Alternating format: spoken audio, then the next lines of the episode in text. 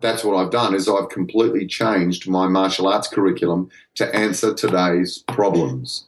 And it might not necessarily defending yourself against a right hand punch in the face. Ladies and gentlemen. Hi, everybody. Good evening. Are you ready? Keep this frequency clear. I know you're gonna dig this. I am. Okay, here we go. Check, check it out.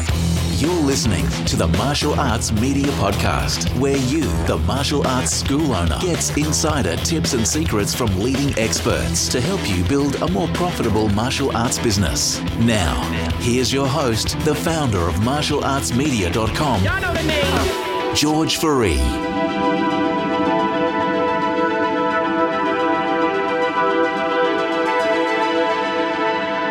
Hi, this is George Fourie from martialartsmedia.com and welcome to the Martial Arts Media Business Podcast, episode number eight. Today, exciting guest I have for you is Sean Allen. Now, with this story, I wanted to go full circle because if you remember my first episode, my first three actually, first interview with Graham and Phil from the WA Institute of Martial Arts, which was split over three episodes, you might have picked up that they actually purchased the school at that point from their initial instructor. And that instructor was Sean Allen. And although Sean grew the business to about six, five, six hundred students at that point in time before he sold it off, that's not what success means for Sean. And I found it fascinating that, much like myself, Sean has based his entire life around building a business that suits his lifestyle and not the other way around. And Sean is truly living a successful life for himself, has moved down south here in Western Australia, down south being Margaret River area, where there is just amazing surf spots where he gets to surf every day and teach a very small niche group of people, but really where he gets to express his personal values and teach kids the life lessons and skills to deal with problems and life situations through his martial arts and through his martial arts classes. You can find all the show notes on martialartsmedia.com forward slash eight, and all the transcriptions are available from this interview. If you get any value out of this episode or any of the others, please head over to iTunes. You can find the link below this episode and head over there and just leave us a review. Five star reviews really, really help us get up in the rankings, but an honest review is much appreciated. But with that, I'm going to leave you and I'd like to welcome to the show Sean Allen. Good day, everyone. Today I have with me Sean Allen. Now, a bit of a, I honestly don't know Sean Allen too well, but I've heard his name around the industry quite a while. Now, my podcast started out initially interviewing Graham and Phil from the WA Institute of Martial Arts. And if you picked up on that story, they, they, they got into, well, before it was the WA Institute of Martial Arts, they pretty much purchased the school. And the original owner was Sean Allen. So I wanted to go full story and, and go back and interview Sean because when I used to train at WAIMA, Sean Allen's name popped up a lot, and I, I didn't know there was always these these one liner words of wisdom that came from Sean Allen, and I never knew who Sean Allen was. So now, other than the the the, the start of WAIMA, w- before it was WAIMA, I'm going to get into that story.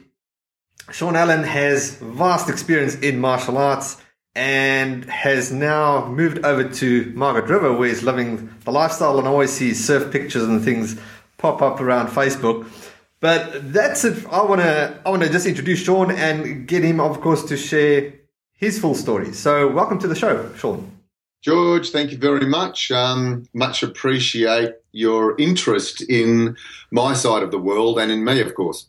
Awesome. So let's start then right at the beginning and with with you as such. So who is Sean Allen? Well, uh, 35 years of martial arts. I'm 54 um, years of age at the moment. So actually, it's a bit over 35 years of martial arts, but started as a teenager um, for the usual reasons. I mean, just prior to the us starting to talk for the interview, I said that, you know, my as everybody does, I've evolved and changed in my 50s, and I'm a, I'm a vastly different beast than the one that I was when I was training and teaching in the uh, the early and late 80s when I first started as an instructor. Um, and, you know, I suppose we can go back as the original reasons I started training in martial arts, which probably wasn't that much different to most other people. But, uh, um, you know, it depends where you want to start as to whether you want to start why I first started training in martial arts or where I am at the moment. Which which end Yes, should I yes. start at? Well, right. At, if you, if, yeah, if you don't mind me, sh- if you don't mind sharing the beginning, or what were Yeah. what were your reasons for starting martial arts? Look, as a um, as a young kid, I was uh, bullied, which uh, I haven't got the monopoly on being bullied. Um, I moved around a fair bit as uh, a young man with my father moving up his corporate ladder and moving the family to, to different opportunities that he had. And I changed schools eight times so that I was always the relative new kid, which left me feeling a little bit insecure, as it would with anybody. Later on, that was a, an advantage because it means that I could adapt to new situations quite easily. But yeah, I was picked on, bullied, beaten, hit, um, purely for the fun and enjoyment of other groups of people.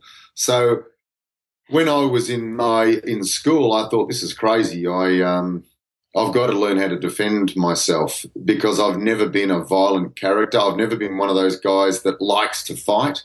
So I it was a real challenge for me to be able to step into a martial arts academy. I tried taekwondo for a while. I tried karate for a while. I tried um, a judo class here and there, and I sort of stuck with bits and pieces. And it wasn't until I had just um, I had just become a legal age to be able to go into a drinking establishment, and I saw my original instructor walk out, and there was a large group of guys encircling a car.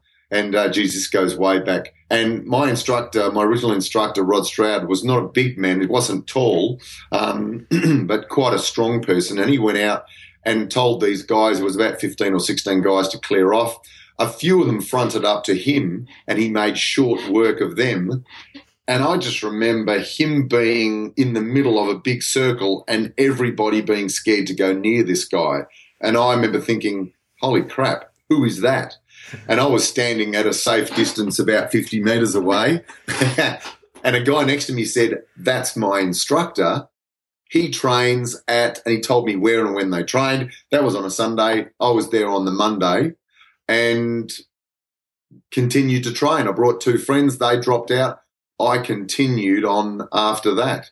And it was always for me a, a series of consecutive challenges. It was a challenge to turn up to training in those days because the contact was plentiful. Um, these guys weren't uh, placid martial artists in any way, shape, or form. They were violent men who worked in security who had a string of assault charges on them constantly. So knowing that and me being a surfy boy who was a bit of a pacifist, it was a challenge for me to just turn up to training. Um, but then, as lo and behold, the next year I kept training and I grew uh, six inches, so I became six foot one, and um, I could start to get a bit contro- more control over what happened to me, and uh, that became a series of challenges that I that I I kept focusing on for the rest of my life, especially the rest of my youthful training life. Uh, full contact kickboxing, whatever was going to challenge me and scare me, that's what I would focus on. If something was easy, I lost interest on it. So the martial arts was always that focus and challenge for me in, in challenging myself. Okay, it's it's interesting you mention how there's these events, and it's it's always easy when you look back at these events in your life that you seem as you're at a disadvantage. You're moving around and you're moving around, but then there's always the hidden benefit that you only discover later, where you said it was easier for you to adapt in situations because you kept on moving around. So you mentioned challenges. What what were the challenges you were you were struggling with just to get to training and so forth? because uh, the, in those days, um, the intimidation factor in training was reasonably high. I just posted a picture of uh, my instructor standing next to Bob Jones with their shirts off in the 80s when I was training with uh, with my instructor, and it, there, there was just a string of comments like oh my God, who would ever step forward into a room with those two men? People who were there in those days go, I remember the fear of training with them. And these people that were commenting of saying, I remember the fear, These guys are Australian title holders in kickboxing. They're national, international uh, champions in their own realm in full contact Thai boxing or kickboxing. So these guys aren't just your general mainstream Joe off the street. These are highly accomplished fighters who admit to being scared when they trained with these two men. So for me, being a pacifist and being not a natural fighter, it was hard for me to just wander into training. And it's only now in the fullness of my 50s that I can say, yeah, I was scared.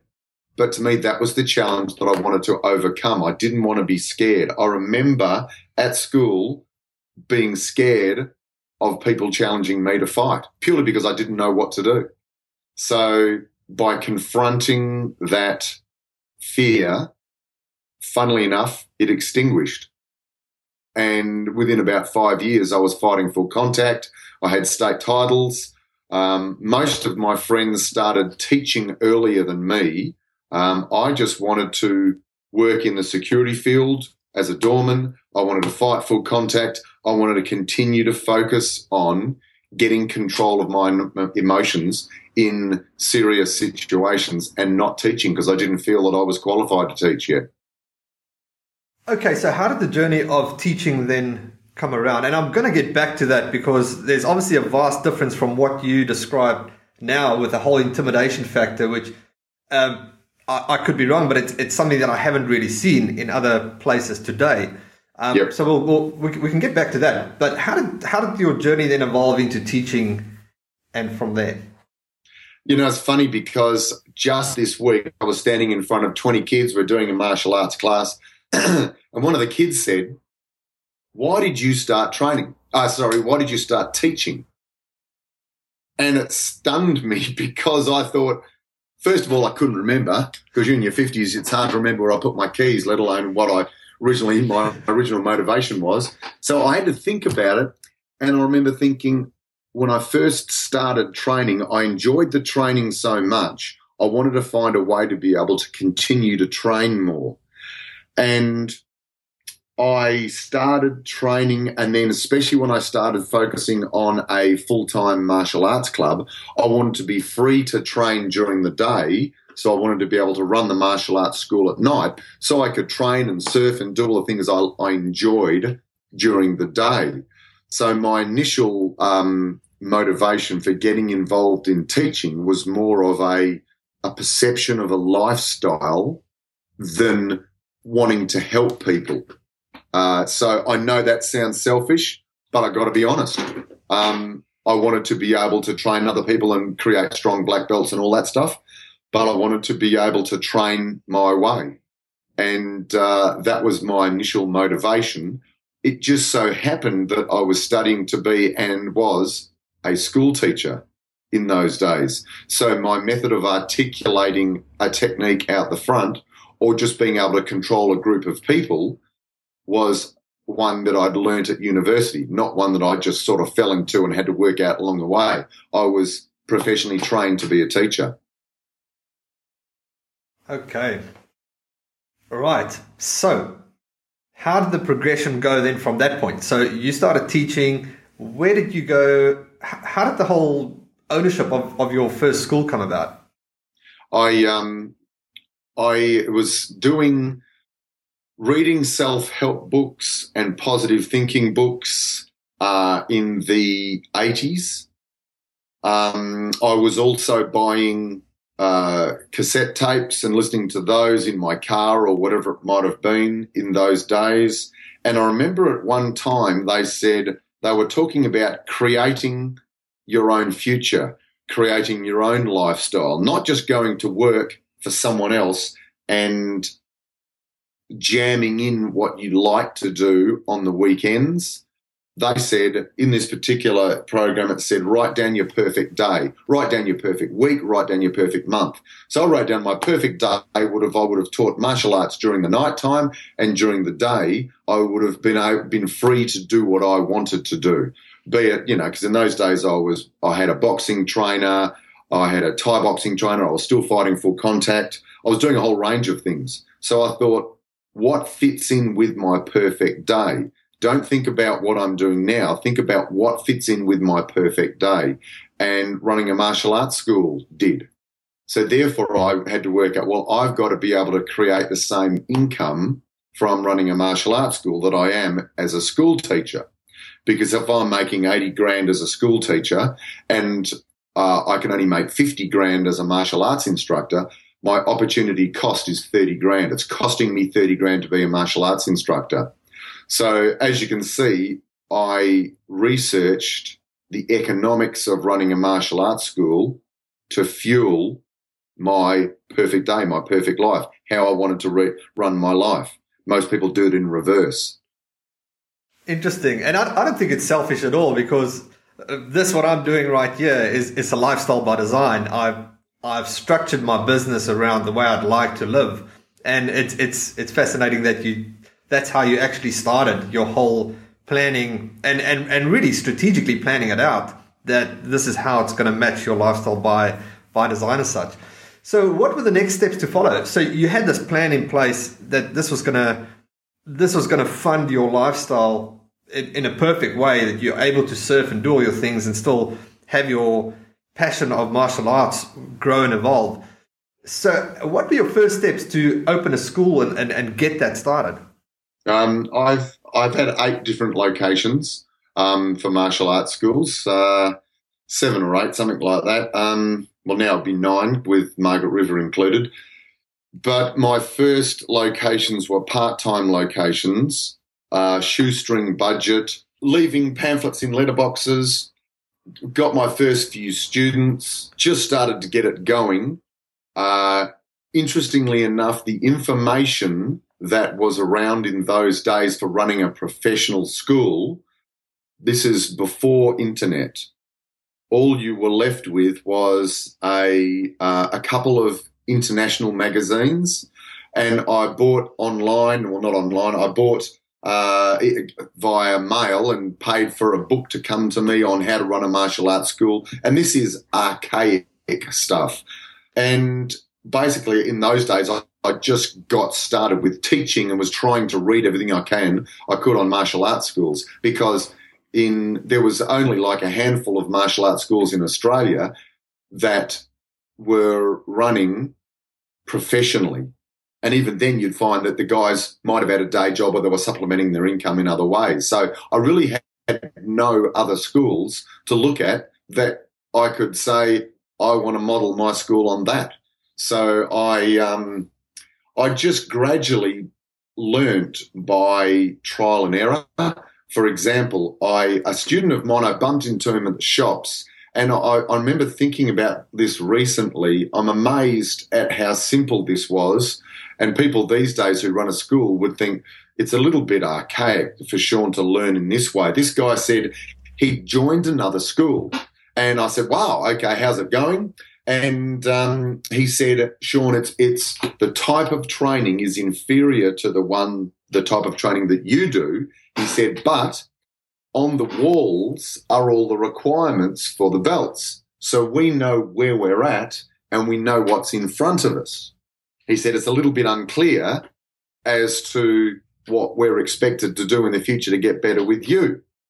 And I remember it hitting me like a bolt, like, that's so obvious. But in those days, none of us used to do that because we'd come in, we'd rent a hall, and then we'd move out, and someone else would come into the hall and rent it after that. So you couldn't put stuff up on the, the walls or windows or whatever. So I started doing things like that. I started letting my students know, and I'm talking, this is probably 1989. I started letting my students know this is what you have to do for your next level. This is what you this is the reason why. And you have to practice this and we're going to help you. And I started to be able to do, to do that and the school grew. And then one of my higher ranks quit and one of my other higher ranks saw him out somewhere and, and said, how you're not training anymore? And he says, oh, I'll tell you the truth. There was nothing wrong with Sean. He said, it was just that we're, I'm sick of learning white belt stuff all the time. So I split the classes up because it was all class, all belts in one class. And I, I had so many people beginning in, in all the time that I just couldn't focus on the advanced people and the beginners. So that was the start of splitting classes. That was the start of a rotating curriculum. That was the start of requirements. So unfortunately, it was school of hard knocks in those days. You learned when things went wrong and you really had to sit down and think uh, and take it personally. He quit because I couldn't take care of him. So it went from 10 or 15 students. I changed locations because uh, my current location was cha- was taken over by the state emergency services, so it became office office building. I moved to another location which had a cheap rental agreement, but it was in a the wrong demographic. It was in Mount Lawley, which is like a retirement area practically. So I just couldn't work out why I wasn't getting why the phone wasn't ringing. So I closed that down and got a, a, a, map of the northern suburbs of Perth, our city, and put markers, dots, wherever all the high schools were. And then I put a different coloured marker where all the primary schools were and looked at the, the spread of dots and just looked straight in the middle there for a location. Found a location, started training. Lo and behold, the phone starts ringing like crazy. Uh, I outgrew that went moved into Canham Way, just down the road from where you you were training with WAIMA. Outgrew that, and then moved into the big centre. Outgrew that, and then moved uh, combined buildings next door, and the rest was history. There was a, there's a lot of growth spurts there. What, what do you account to that? I mean, you, you mentioned the structure, the structure, and people knowing exactly where they're going. But what what was the cause of getting the word out and getting people to to reach out to you that the that the school grew so much? Two things. Number one, uh, in those days, you would put a an advertisement, an ad in the paper. Like I remember, um, I put an ad in the paper, and I would hear. Remember the I don't know if your your listeners will remember the old pager system before mobile phones, we had pages, and it was like a little button would beep on a little machine. It would, and it would be a message to say, "John Smith called. Please call me back on such and such. Interested in martial arts." So I remember I would get, uh, I'd get sixty inquiries in a night in those days. Wow! And I remember at one stage I had thirty people come in to watch a class. So there was thirty in the class and thirty people watching. So it was really a case of number one, you were fishing by yourself in a river full of fish with hardly anybody else fishing and they were just jumping onto the hook. The unfortunate thing is that the systems were weak. My ability to be able to retain a student was weak. So I had a, lot of uh, student loss in those days. But because I trained so hard, I was reasonably articulate out the front of the group of people. I actually had a, a linear growth pattern with my schools. Uh, a lot of guys, they might have, you know, been great at marketing, but I tended to. I grew nine students a month for about three or four years. Um, there might have been and I, I mean, grow. I might uh, join 15, lose six, which is nine, but I gradually grew. I grew nine students a month until I had about 500 students, uh, which was unheard of in those days. And it was also my ability to be able to change the system that I was training under and having the courage to be able to go, I'm not going to do that and I'm not going to do that because I don't think it's a good idea. Uh, if I'm going to lose members, I'm not going to sacrifice quality, but I'm not going to do something just because it was done in the past. So it was that the courage aspect to be able to front up to my instructor and say, look, I'm running a school. I want to do it properly. And he'd say, yeah, great, Sean. I'd say, but I don't think I should have to do that, that, that, that, and that, which was relatively unheard of in those days. And um, luckily, he supported me and didn't beat the living daylights out of me. It's, it sounds like you had this. I mean, you, you, you picked a great location. You had a yep. rush of people. Obviously, with yep. a lot of word of mouth because you know people wouldn't just naturally be attracted to this to to your location as well. So yep. with all this happening, and you say, you know, you had to, you pretty much had to scramble to get things in place to retain the business. What were the systems you put in place first up to to re, to structure the business to maintain all that flow? First of all, for me personally, when I was teaching all the classes, uh, initially I was teaching seven, eight, nine, ten classes a week. Um, I had to, again, it was trial and error. First of all, I had to identify what the requirements were and make them visible for all the students. Then I had to work out how I was going to train um, people of a variety of different levels. You would have, you know, obviously white belts in the class. You'd have people who've done a year, people who've done five years. So you've got to think, do I, how do I split the classes up? And I remember one of the first things I did, I mean, I, I tried a lot of things. Uh, I would get all my black belts and I'd say, right, can I get you to take all the people that I join in, for instance, what is it now, September? So let's make it August. All these people have joined in August. I want you to take them through and teach them all the white belt curriculum through to their first belt. Go. And he would take them, Uh, and there might be, say, 15 people in his group. But I've still got all this paperwork, funnily enough, in, in my archives somewhere. So I would take, and he would have to identify who they were. He'd have to know their name, when they've trained. They would have specific times with him. And as I'm joining people for September, I'd have a separate black belt take those people on. And then as the first guy from August started to train those people, I'd be watching him. He would then graduate those people. We'd have a graduation night and he would dump them into my class. And then he would then be free to take on the next month of people, say in October. So I tried that for a while. I then had one instructor training all class, training all white belts, no matter when they joined. So I was constantly changing things around to work out what worked the best. Um, a mistake I made in those days was I had an instructor in a room next to me teaching, and I was teaching the advanced grades. And I realized that through word of mouth, he wasn't following the curriculum. So, in retrospect, I should have had someone taking the, the bulk of the students, someone teaching the beginners, and me floating between the two groups. So it really was a trial and error thing in those days. And I'm talking that was early 90s now, where the school had probably around 100 to 150 members. I mean, you're talking about this curriculum stuff in the past, but you know, this is a conversation I had recently with with a jiu-jitsu instructor about the whole structure thing. Um, and I mean, I'm I'm but a but a novice, but you know, one thing I when when I when I trained traditional Zendo Kai and and that type of martial arts, there was always the the the structure. You could see what was going, what you need to do, and it it it kept you on track. And then started training jiu-jitsu and it was sort of you get thrown in and it's there's no clear definition of what you're doing. You just know that okay, you're training jiu-jitsu. What for for something like jiu-jitsu and I know a lot of the Muay Thai clubs do that as well that it's just there's no real structure of training. What what advice would you give someone that has that that type of style that they can put things in place and sort of create this curriculum style that people know where they're going? Uh, okay, well, first and foremost is most schools are successful. They might have a curriculum and requirements and what have you, but they're successful because of the personality of the person out the front.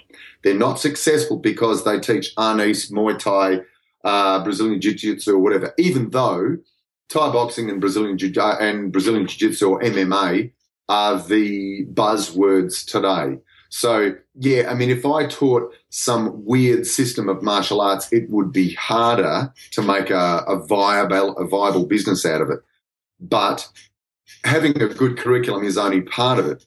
If you've got a good curriculum, but you're boring out the front, you're going to struggle to be able to retain students because in this in this day and age, with you know the way we can access things on the on the internet, people want edutainment. They want education and entertainment at the same time. They want edutainment. So therefore, if you're an instructor, you need to be able to obviously show students what you're teaching them and where that's going to lead to. But you have to ensure that they're being entertained at the same time. I don't mean entertained like they're laughing, but you need to give them a buzz in their training. You need to give them a buzz out of handling frustration successfully because in the 80s, to create a large body of students, They made it easy. And then you ended up with weaker long term students. Whereas the reason why MMA is so powerful these days is because you can't survive as a weakling. You either quit or you blossom and you toughen up. So, going back to your question, my focus for one of those instructors would be to create a visible pathway that you are taking your students through. The instructor knows what they're doing, for instance, in Brazilian Jiu Jitsu to get from white to blue, but they have to make the student understand that pathway and understand how they're going to get them there. That's something that we never did before. You just don't question your instructor and saying, you know, why are we doing this? That was just unheard of. It usually was met with violence or expulsion from the school. Okay, great. So, what made you? What made you uh, pretty? I, I, and I, not knowing the exact history, but what made you sell or or, or leave your Greenwood location? Yep.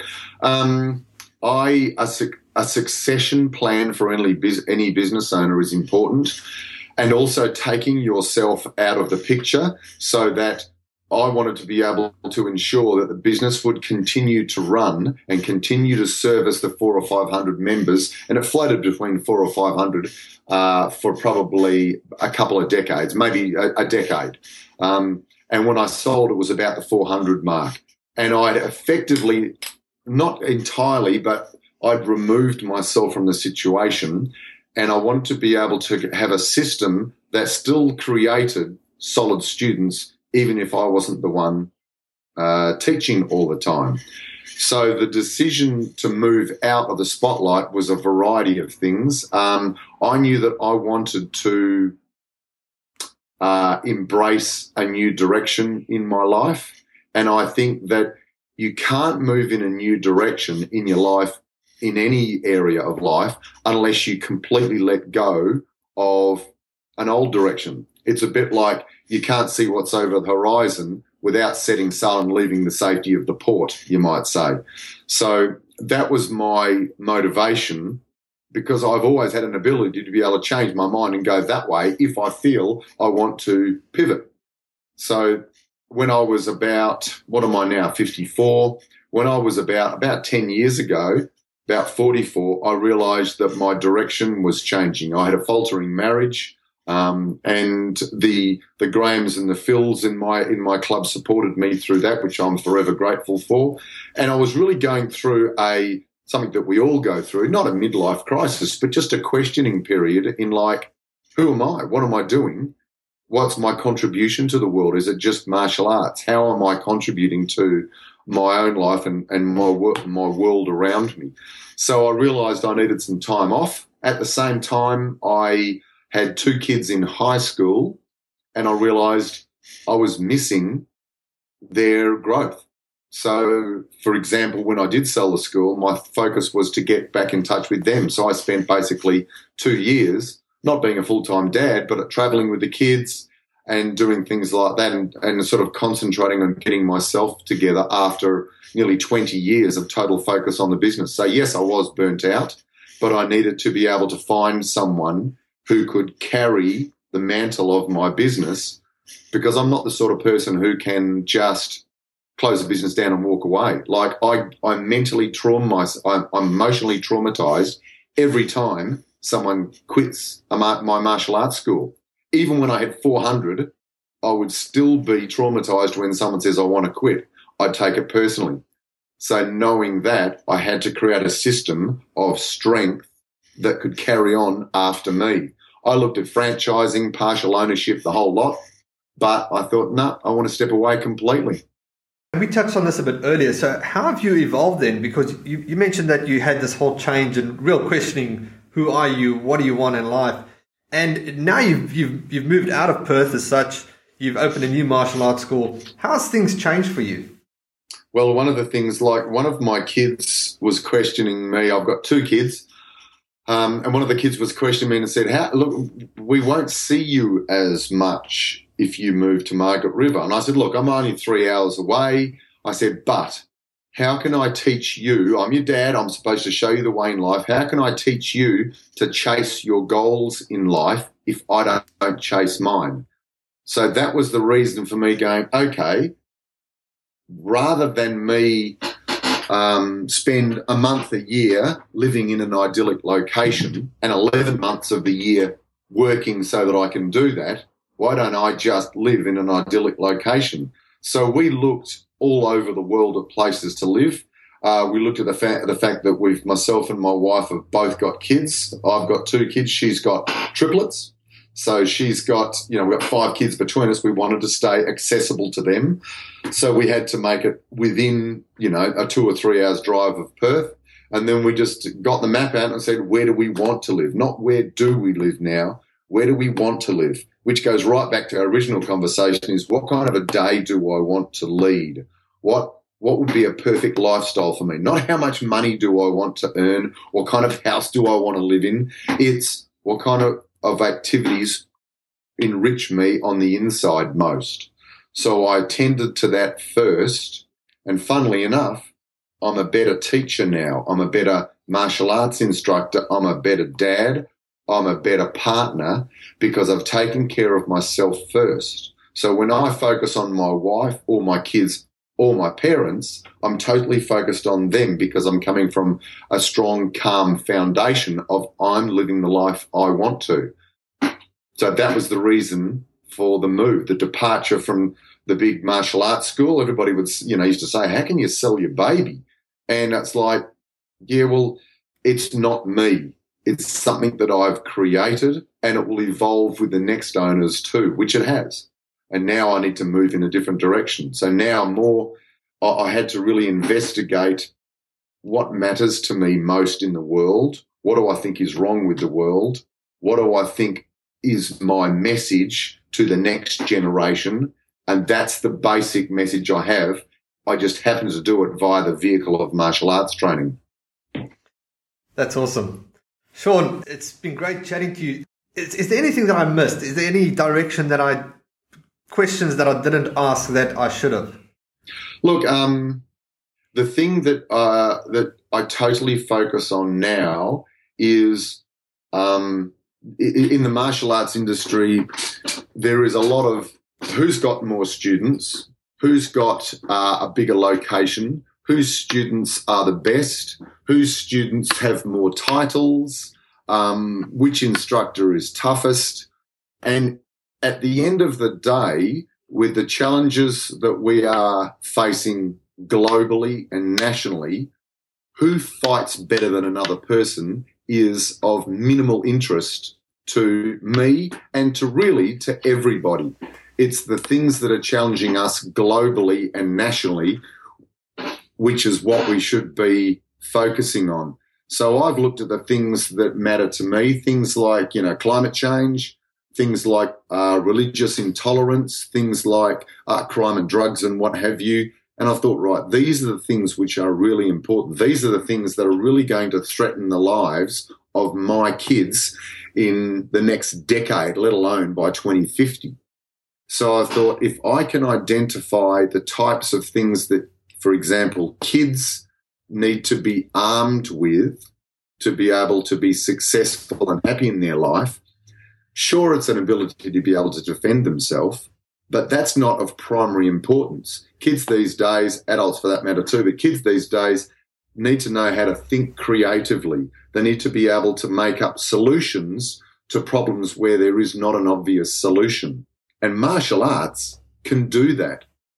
Martial arts, it's up to the martial arts instructor to go, look, I've taught you defenses numbers one, two, and three. Now, they're not going to work You've got to work out how do you blend two and three together. You've got to work. I'm not going to save you. I mean, I save my little kids occasionally by going, stop, start again, you're crying, whatever it might be. But quite often, after six months of training, they're stuck underneath someone in Brazilian Jiu Jitsu or whatever it is and go, I'm not your mum. I'm not going to save you. You got to work it out. Person on top, stay on top. Come on, you can do it. I'm there barracking for you, but me and your mum and dad are not going to save you. And it's that, I suppose, tough love, but it's that making people comfortable with the struggle and getting to think outside the box, even when it's uncomfortable, that's a life lesson. And that's something that should be articulated by every instructor.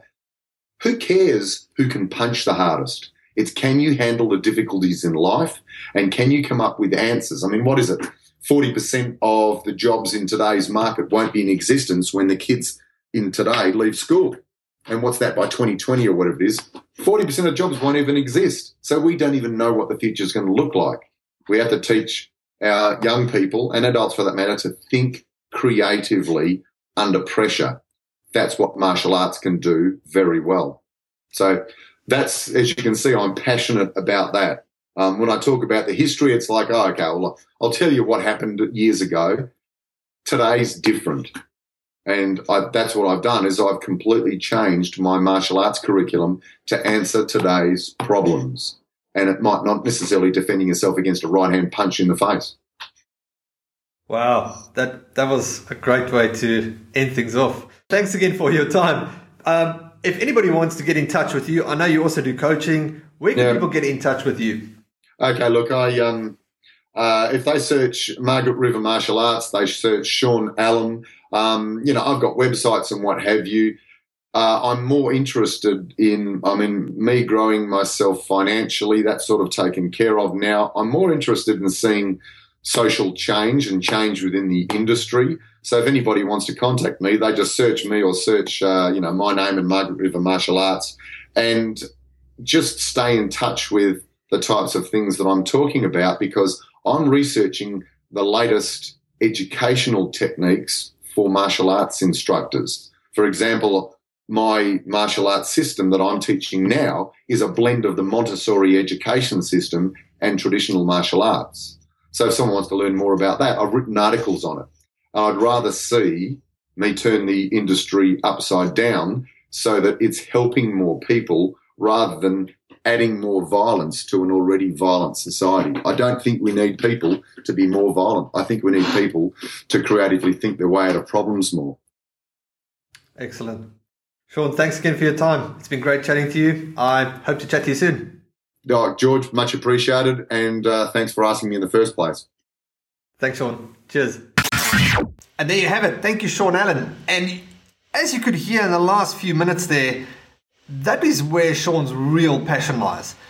Being able to teach people life skills through martial arts classes. Big takeaway I got from that is what's success for you? Success can't isn't success doesn't mean numbers and big this, big premises, but what is success for you as a person and what are you doing to serve your life purpose through your passion of martial arts? And he's got a completely different process or different system in place for a school, very niche based, very small, and has a huge waiting list. Think about that, how you could apply something like that. Although this is not a tactic for Sean, it happens because of his good service. But if you only got a small premises, think how you could differentiate yourself from all the other martial arts schools out there by providing a better service, being niche, actually have a waiting list because you are in demand, and by that, of course, when you have a niche service and have a better service, people are prepared to pay more for that. So once again, show notes are at martialartsmedia.com forward slash eight, the number eight. I have a few exciting guests coming up. I'm also working on an excellent training, online webinar training for martial arts school owners about all the aspects of martial arts marketing methods, um, but more on that later. But that's it for now. Thanks again for tuning in, and I hope to speak to you soon. See you next week. Cheers. Ladies and gentlemen. That will conclude this evening's entertainment. Thanks for listening. If you need help building your martial arts school, check out martialartsmedia.com.